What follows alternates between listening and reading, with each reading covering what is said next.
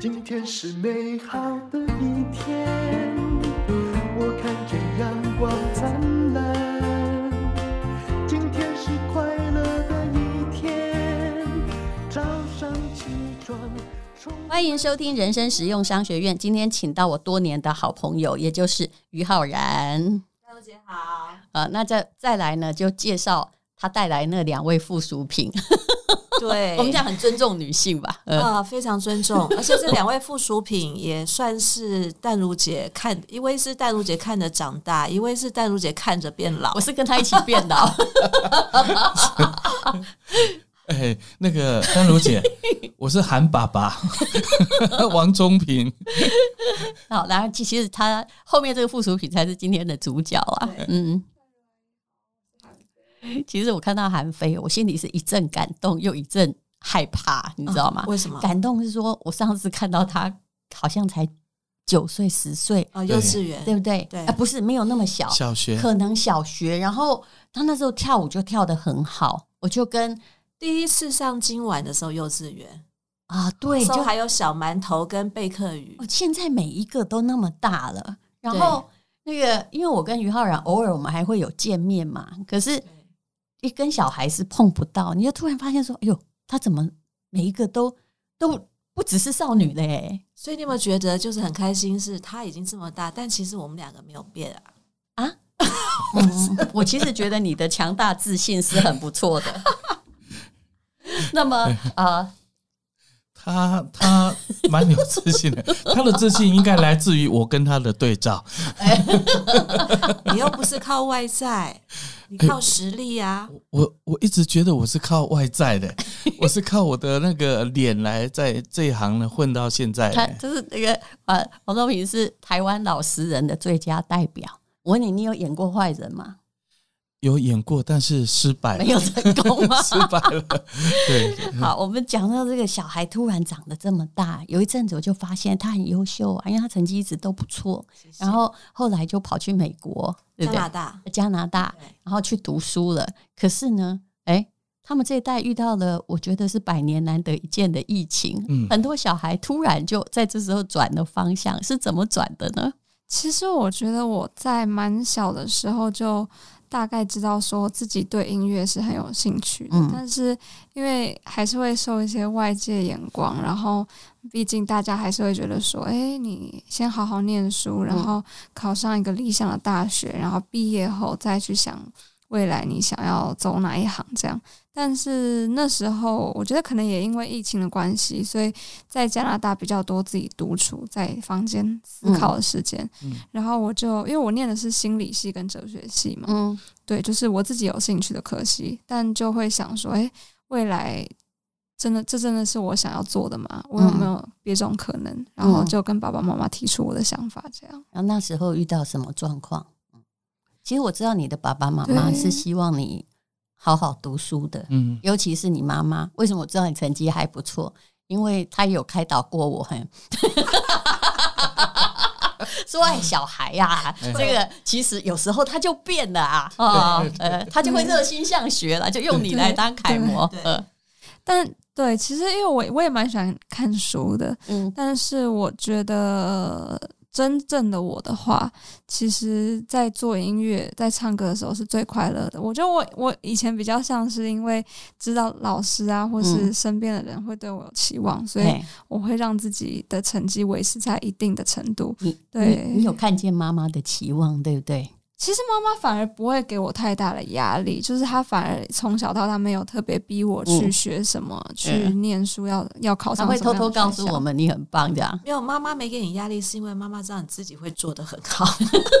然后那是谁给你压力？我觉得比较多，当然学校老师的期望也会有，啊、然后我再加上我又自尊心蛮强，嗯、就是我会不想要就是被别人觉得哎。诶好像不 OK，就是我不想，嗯、我会有点自尊心有点强。他蛮硬的，嗯，我还记得那个浩然，他曾经说过说，说他没有想过有一天他会跟他的女儿说：“你能不能不要看书，来看一下电视？”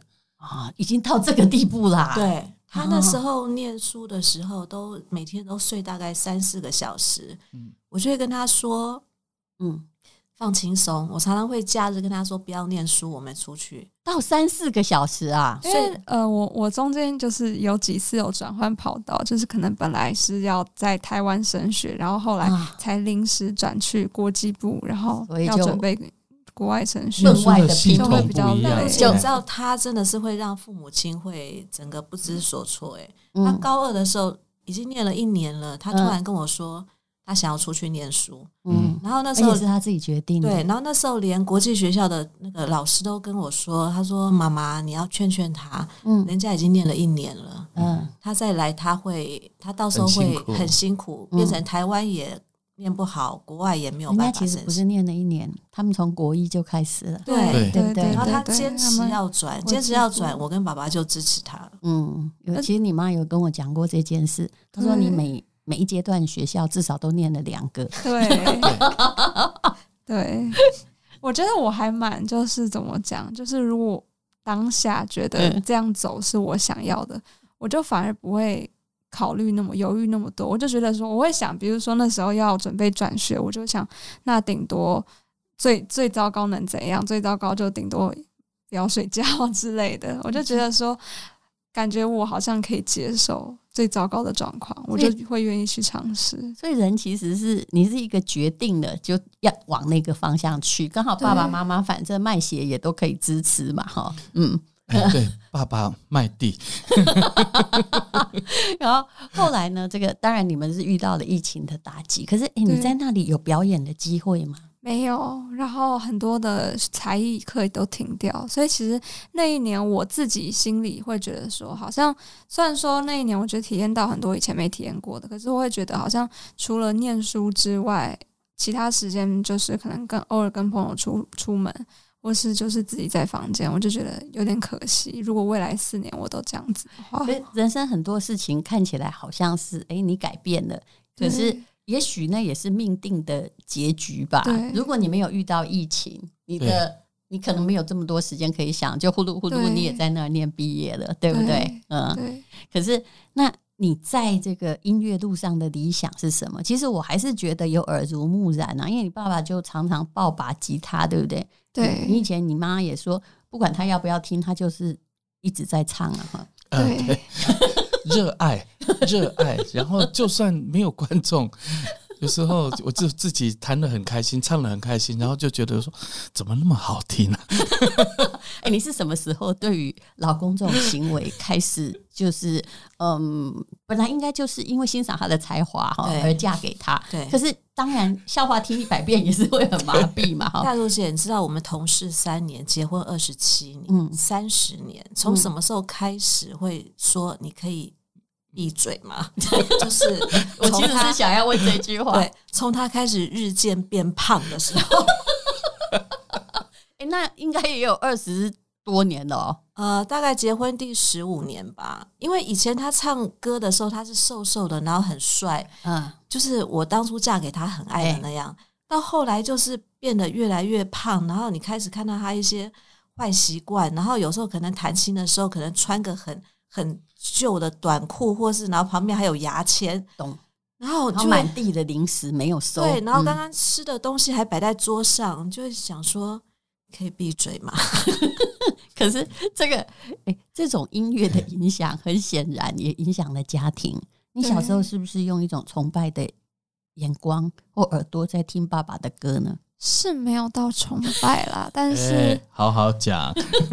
对，他他前阵子有一天就把爸爸以前的 MV 那些通通拿出来，他就跑过来跟我们说：“哇，爸爸，你以前真的长得蛮帅的，你这些年到底发生什么事？嗯、为了养你。”嗯，就是因为我有时候会好奇说：“ 哎、欸，妈妈当初是什么原因？就是现在看来，爸爸当时有这么大的吸引力，会让妈妈就是没有被爱上的理由。”嗯。就是对，我会好奇，会怀疑，然后结果呢？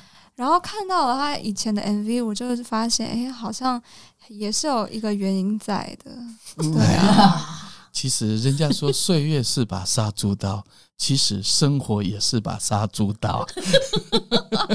我们都知道他为了养小孩跟家庭花了多大的努力，不过你妈也是啊，嗯，没，嗯，所以妈妈他的歌你会唱吗？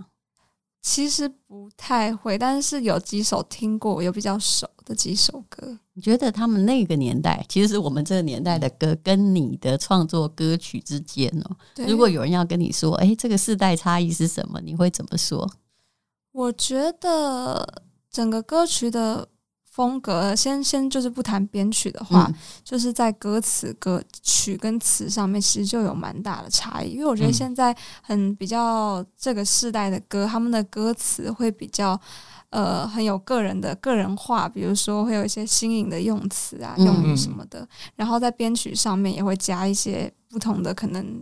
呃，比如说 R&B 啊，或者是其他的巧思这样子。那、嗯、但以前的歌曲的话，好像比较爸爸的歌很多都是比较偏民谣风格的那种感觉。还是民歌世代的人呢、啊，对，对，对，对，对，而且以前是用那个比较算是类比的录音方式，嗯，那现在用数位的录音方式，可能还会还是有一点不一样。哦、这个就比较专业的部分。是，你那哪一种比较好？你觉得？呃。都没有所谓的，都都很好啦。因为我我觉得就像我们现在听到老唱片，嗯、老唱片里面有那种，你你可能还听到那种那种那种唱针那个去刮到那唱片的声音，嗯，我觉得那个都是因呃因因为你听习惯了，就是那个氛围，嗯，然后我觉得音乐它承载是一种记忆，嗯，记忆，然后你你现在的音乐唱出来之后，再过三十年，其实那时候的小孩子听也会觉得老了。可是现在听你这个音乐的人呢，他一定在在几年之后听到，他会勾起他的，也许是青春的回忆。嗯，哎，我觉得音乐就是这样子。对，青春的回忆，我相信那个王心凌最近做得很成功，有没有？啊、是是是。不过你看看哦，身为一个演艺人员，压力有多大？对，你觉得要维持那么久，有那么容易吗？那么，可是其实你的歌哦，也不是完全的新世代。他有你的风格，但也不是现在的那种饶舌歌啊，对，对不对？对，还是你的风格啊。嗯，因为我觉得我还我自己有一定喜欢的旋律类型，就是我通常听一首歌，我我觉得我听一两次，我就大概能够觉得说，哎，这是我会喜欢的旋律。嗯、那我自己在写歌的时候，我也是对旋律这方面，我觉得至少要自己是喜欢的。你也比较文艺派，对不对？对对对，然后。嗯，我觉得，因为我自己是不会编曲，比较就是不会编曲的，所以在写歌的时候，可能现在有些人他们写歌，他会比较呃注重，可能一开始在编曲的部分，或或是节奏的部分，会比较先花一些心思，对对对对，整个歌曲的氛围的感觉，嗯、对。但是我就是只是专注在曲，就是旋律性，还有到后来歌词的部分这样子。那么你后来决定要回来嘛？啊、哦，然后爸爸妈妈也给你支持。其实我也觉得年轻的时候，我们最好用自己的意思来闯闯看。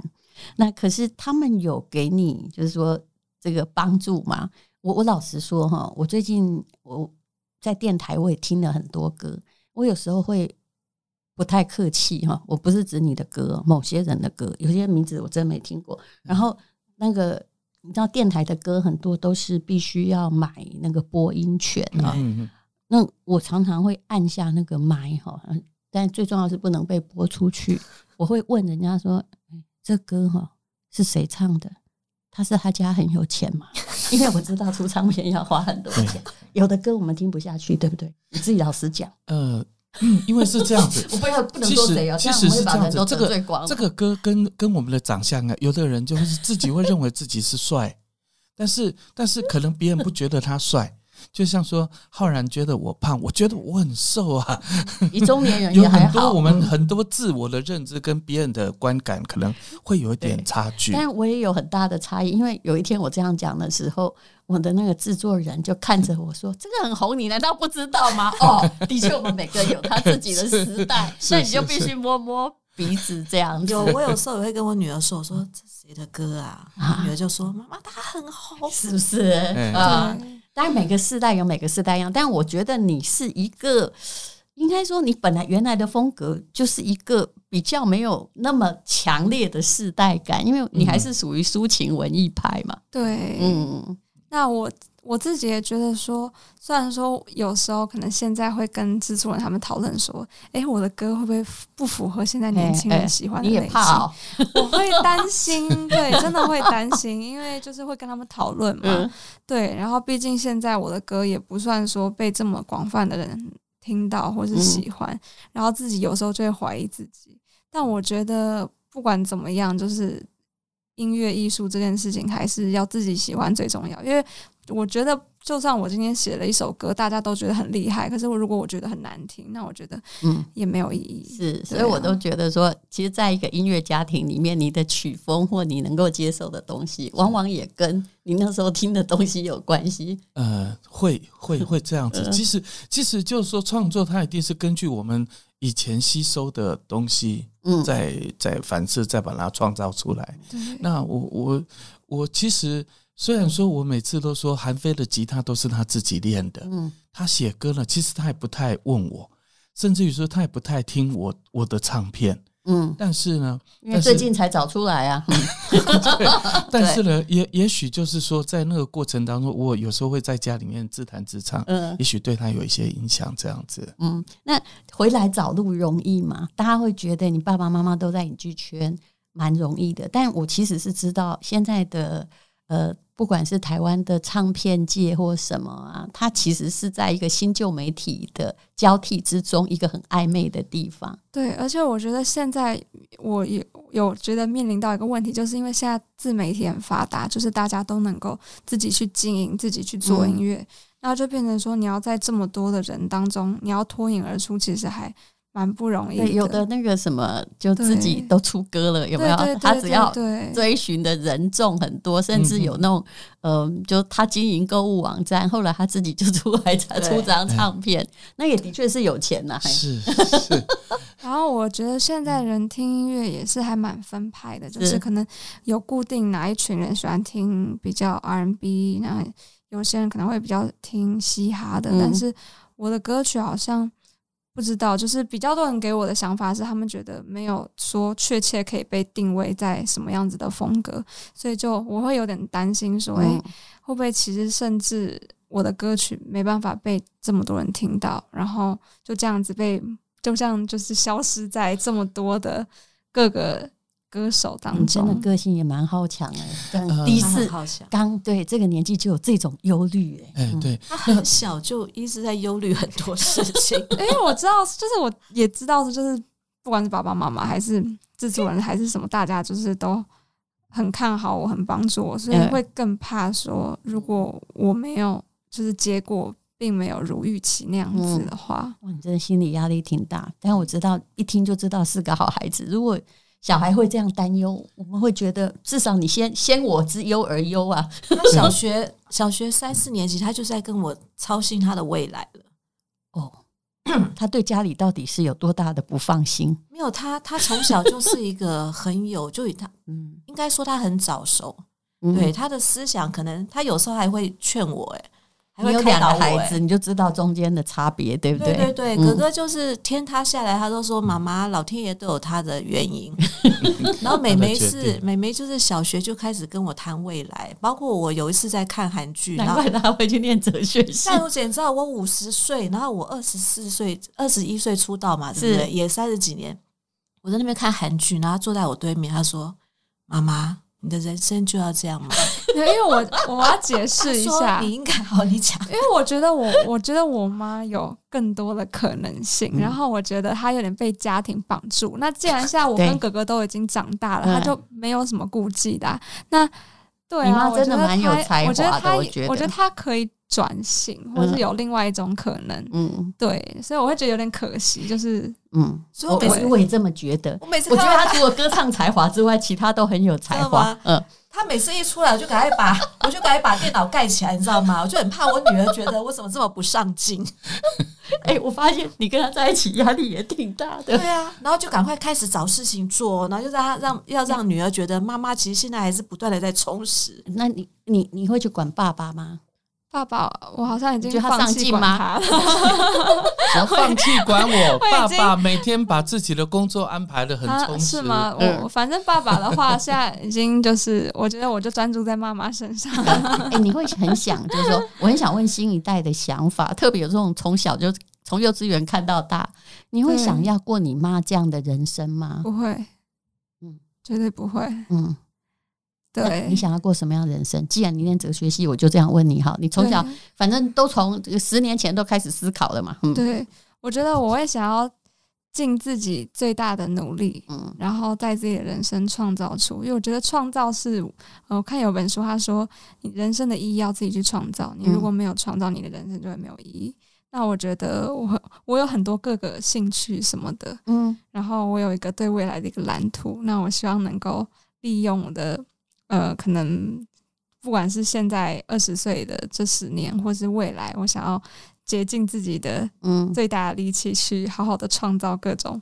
我觉得有意义的事情，我觉得你也很适合来当我的孩子啊！我是那个值得主义者，就是说我这辈子一定要值得。他跟你非常适合，还是我们交换一下，你女儿来我家，哎，对对对，我女儿很适很适合那种。我真的觉得她就是这样过日子，我们就我们就好好的过日子，天塌下来，他妈会顶着，对呀，平安就好啦，对不对？对对对，他就去跟你，对，值得主义不错。就是你说。是要做新媒体什么，我们也都被呛过。可是其实我的出发点从来不是钱，而是说，我这件事好不好玩？那如果我可以做，我做做看嘛。而且我还不太怕失败，诶，因为反正失败我也听不见啊。所以老天爷都配好的嘛，哎，对不对？是对。但我好喜欢有这种先天下之忧而忧的小孩。哎，因因为我我觉得蛮好，就是说你自己知道自己喜欢什么，嗯。然后就努力去做你喜欢的事情，成功失败其实就是不不是自己可以掌控的。可是你自己做了，在那个当下你是可以有得到一种呃开心的，嗯，哎，那个可能就跟我现在在做的事情，我们呃，就虽然说去去弄那个树啦，弄那个房子很累呀，真的很累，因为现在天气很热。很热，然后每次人家说：“哎，你怎么现在晒得那么黑？”嗯，那但是就是说，一定要喜欢做自己喜欢的事情。我蛮欣赏那个王宗明的，我相信于浩然都知道。对，他每次在说还去种树，什么都说。其实我觉得我人生那个灵魂的一部分也是这样在搞的，只是我可能不是去种树，就我去做一些别人会觉得说这是在干嘛。可是你会觉得我好像会完成某些事，而且我从中还得到快乐，对不对？对对对，嗯、就是说，我觉得人生不见得有时候不见得一定要走别人认定你该怎么走，嗯啊、呃，那那我们自己心里面有我们自己想走的那个路，那个方法，嗯，我觉得这是蛮重要的。对，尤其他们家有一。有有一前几年有一阵子在种咖啡树，我都快要笑死了。对，因为我很知道咖啡树不管你怎么种哈，这种气候也种不了什么太好的咖啡。以你家那块在平地的地而言，哦，我们的咖啡很很受喜欢呢，因为后来本来都是松鼠吃的。真的，本来是种起来给松鼠吃，然后后来呢，我弟弟有一天呢，他就看到都红了，他就一颗一颗把它摘下来，嗯，摘下来之后就自己去把它去豆啊，然后那个去果皮啦，弄弄这样子，嘿，客人喝了还蛮喜欢的。不是啊，那问题是那，是你弟弟又不是你，对，我种的啊，那，嗯。我觉得人自己一家人恐怕都有感情的成分。我不管做什么，我弟也都会觉得说：“姐姐，我觉得好棒哦！”我最近种了一些黄波旁，那是什么？